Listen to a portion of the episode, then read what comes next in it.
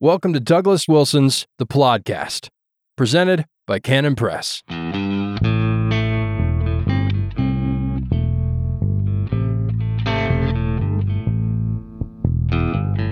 Yes, God. God don't never Welcome to the podcast. This is episode 229. I'm Douglas Wilson, and I'm very glad you decided to join us here. I want to talk a little bit today about how humor is a deadly weapon. Human, humor is a deadly weapon. Of course, uh, humor is a um, it's a fun, entertaining sort of thing when you're telling stories around a campfire or when the family is when you're having a meal and and the meal between between dinner and dessert uh, the family members start to telling stories about camping escapades or escapades when the when the kids were little and so forth and everybody's just laughing and had a good having a good time about this that or the other thing. Well that there the humor is not weaponized. There the humor is not weaponized. But this is an important thing. One of the principles of war is surprise. And i would argue that the essential element in humor itself even in the non combative forms of humor, like when a family's telling stories or when someone's telling a joke, the thing that makes humor work is surprise. And I think this begins very early. So think of the first time you made a baby laugh out loud simply by putting a cloth in front of your face and pulling it away. So it's the element of surprise there is funny. Surprise is funny. I'm expecting one thing, I'm going along, going along, going along, and then something different happens. Something surprising happens. Now, if you are surprised, uh, one response to that surprise is laughter. The other response to that surprise is is horror. So, if you um, let's say you saw space aliens landing uh, landing in your city center and blowing up buildings, you would be surprised, presumably. You'd be surprised and also frightened, filled with horror. The, the surprise that you feel is entirely a negative reaction. Okay, it's entirely a negative reaction. And if you are sitting around telling stories and someone sets up the joke nicely and then they give you the punchline, and the punchline is not what you were expecting at all, but and it twists in a funny direction, and you're surprised and you laugh out loud. So that's so a hor- horrifying news can be surprising news and it horrifies you. Humorous news, a funny a funny story can surprise you and it's a very pleasant experience. Now, the thing that's common to both of those things is is the surprise element. Now, when you are uh, not fighting space aliens, but rather when the conflict is between humans, right, when you have uh, one human group in uh, sharp collision with the other human group, uh, the surprise uh, there there may be horror at the prospect of those bad guys taking over, but there's a lot you have a lot more in common with the people on the other side of the line than you do with the space aliens, right? Which means that when you tell a joke at their expense and it surprises, it surprises in a way that is funny to all the people on your side of the line and sort of devastating to the people on the other side of the line because they get the joke but can't laugh at it. Right? They get they they see why all the people on your side are laughing at it, but they because of their commitments, because of their loyalties, they can't laugh at it. Orwell said basically Orwell pointed out that humor in this sort of conflict, humor is deeply subversive. All right, it's deeply subversive. If you ever want an instructive exercise, look up online classic Russian jokes during the Soviet era. What what sorts of underground dark humor jokes uh, were being told by Russians about the uh, about the communists running everything, and those jokes, with their insight, were deeply subversive. Uh, it's a it's a weapon. It's an effective weapon. And in this last round, it's been commonly said, and I think it's very true, objectively true, that the left can't meme.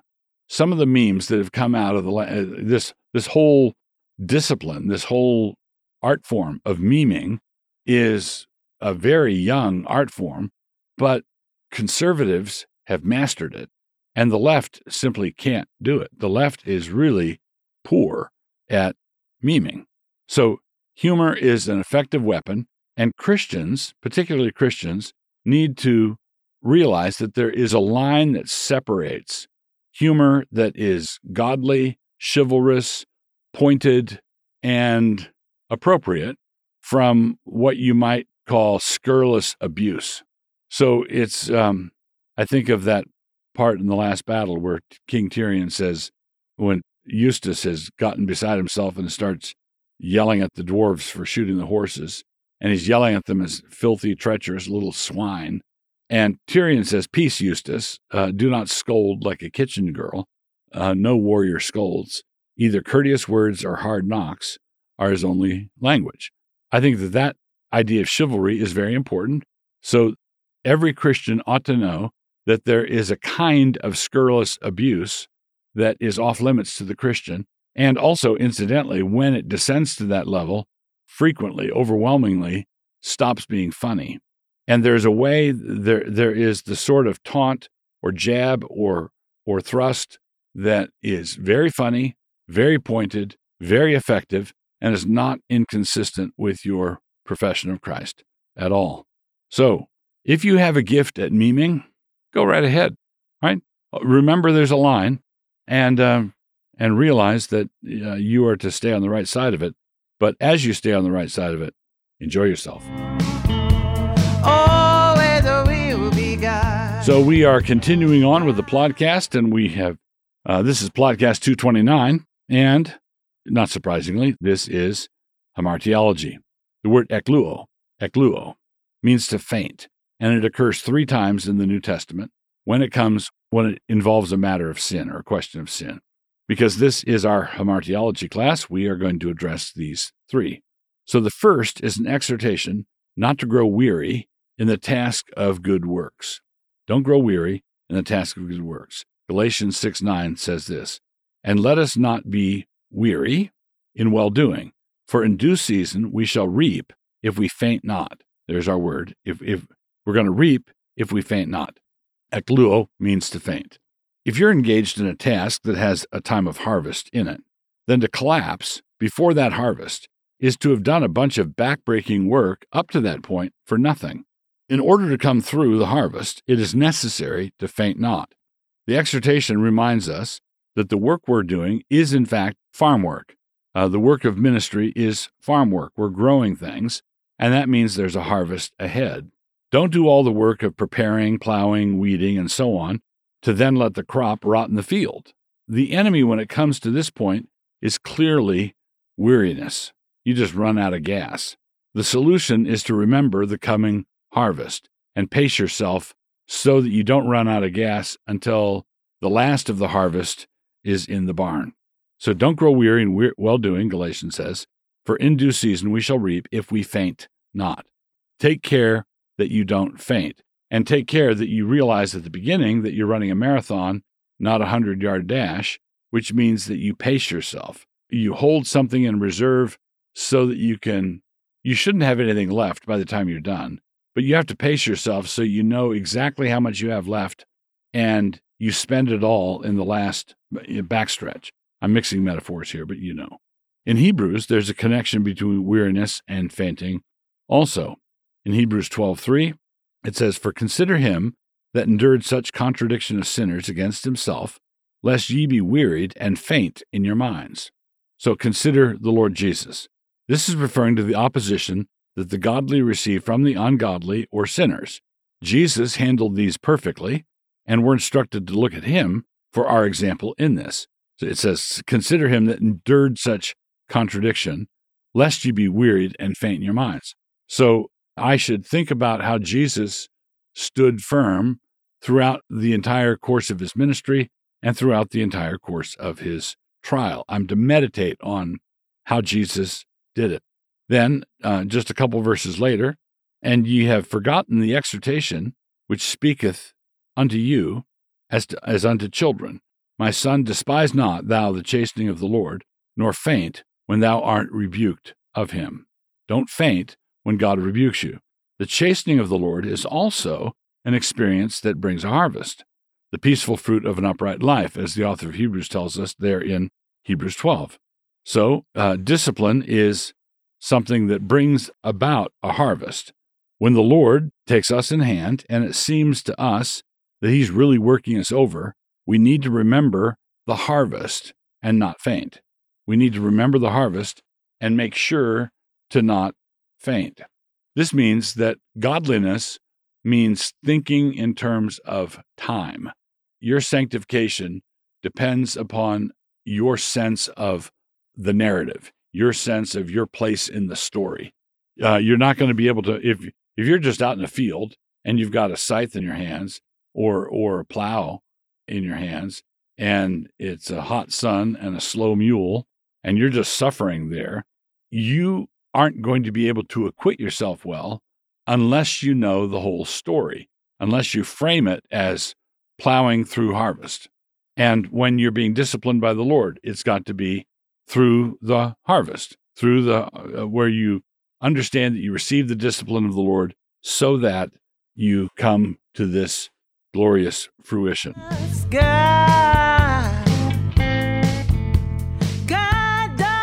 So we're continuing on with uh, the podcast, episode 229. And, well, this is, uh, I want to tell you about something. I'm, you could probably get it online. Uh, this is a, a doctoral dissertation, not a book. Maybe someday it'll be a book. I hope it's going to be a book someday. Uh, but it's a, it was uh, the doctoral dissertation written by Grant Horner, and it's called The Heresy of John Milton, Calvinist. Grant Horner wrote The Heresy of John Milton, Calvinist. Now, if you want a little a little taste of this, Canon Press has uh, got a copy of Paradise Lost, which of course is by John Milton, and the worldview introduction to to that is written by Grant Horner. So it's coming from the same perspective. It's not as detailed, but it's um, you'll you'll get a good taste of it. And if you can track down this um, Heresy of John Milton Calvinist, uh, the doctoral dissertation. If you're at all interested in uh, literary history, uh, then this is would be a fascinating read uh, for you. I just recently finished it, and what it boils down to is the received wisdom in literary, historical literary criticism is that John Milton was culturally a Puritan, but that he was doctrinally heterodox, that he was Arminian, and that he was, um, and probably uh, beyond Arminian, probably an Arian and uh, just positively heretical when it comes to the um, Trinity. So, um, and I think that there is a, a little bit of wish fulfillment here.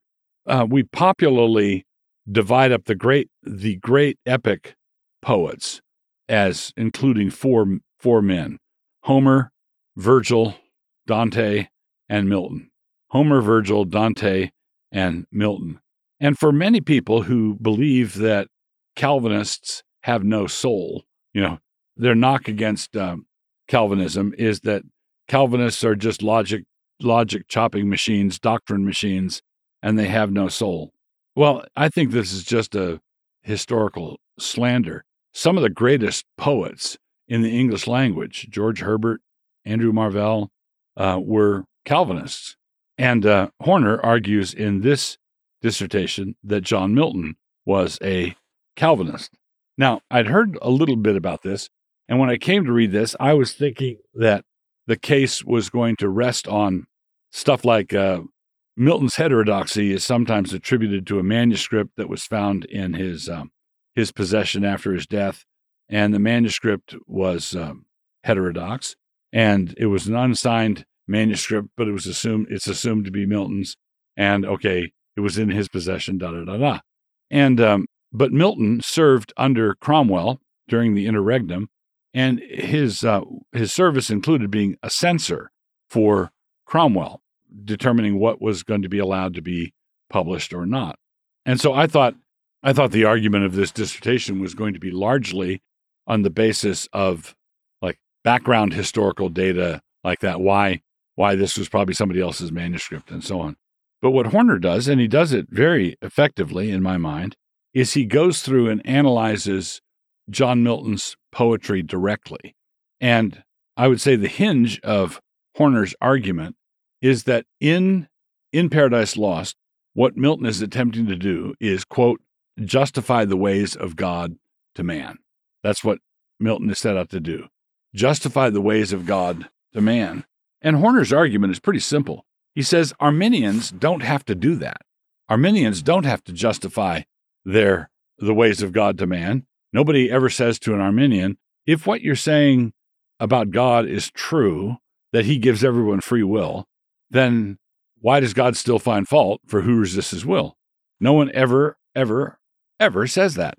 So I was, um, I was a conservative evangelical Arminian for a number of years, and I was uh, the first, oh, 10 years or so of my ministry. In the first 10 years of my uh, uh, pastorate, I was by default some sort of Arminian. And I was a witnessing Christian, and I was, you know, I was active in preaching and teaching and so on. And during all the years in my time of witnessing in the Navy, during those times, I was never, ever challenged by someone saying, Well, if what you're saying is true, why does God still find fault with us then? No one ever did, did that. Now, what they did do is because I taught salvation by grace, I, I was able to generate the objection that Paul generates in Romans 6, where people would say, Well, if we're saved by grace, then what's to keep us from sending up a storm? Because I was teaching grace, I generated the objection that the teaching of grace generates and that the apostle Paul generated. So I would I could get the response that Paul got in Romans 6. I could get that. But it wasn't until I became a Calvinist that I started to generate the objection that is leveled against Paul in Romans 9.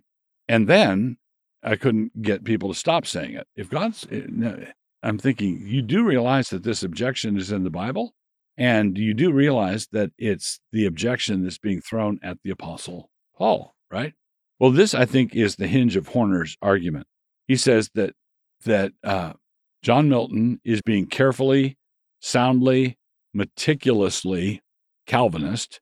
He's arguing Calvinist theology. He's arguing for Calvinist theology, and he knows that Calvinist theology far, far better than many of the literary critics who don't really understand what Reformed theology is all about. So uh, ba- basically, I'll, I'll sum it up this way Grant Horner has convinced me that John Milton was a Calvinist. He was an Orthodox Christian and a Calvinist, which means that one fourth of the great poets in the history of the entire human race was a Puritan Calvinist. And that might be a bitter pill for some people to swallow. If you enjoyed this episode, check out Doug's page on Canon Plus. There you can listen to his audiobooks, watch his sermons, and more. Just click the link in the show notes and start listening today.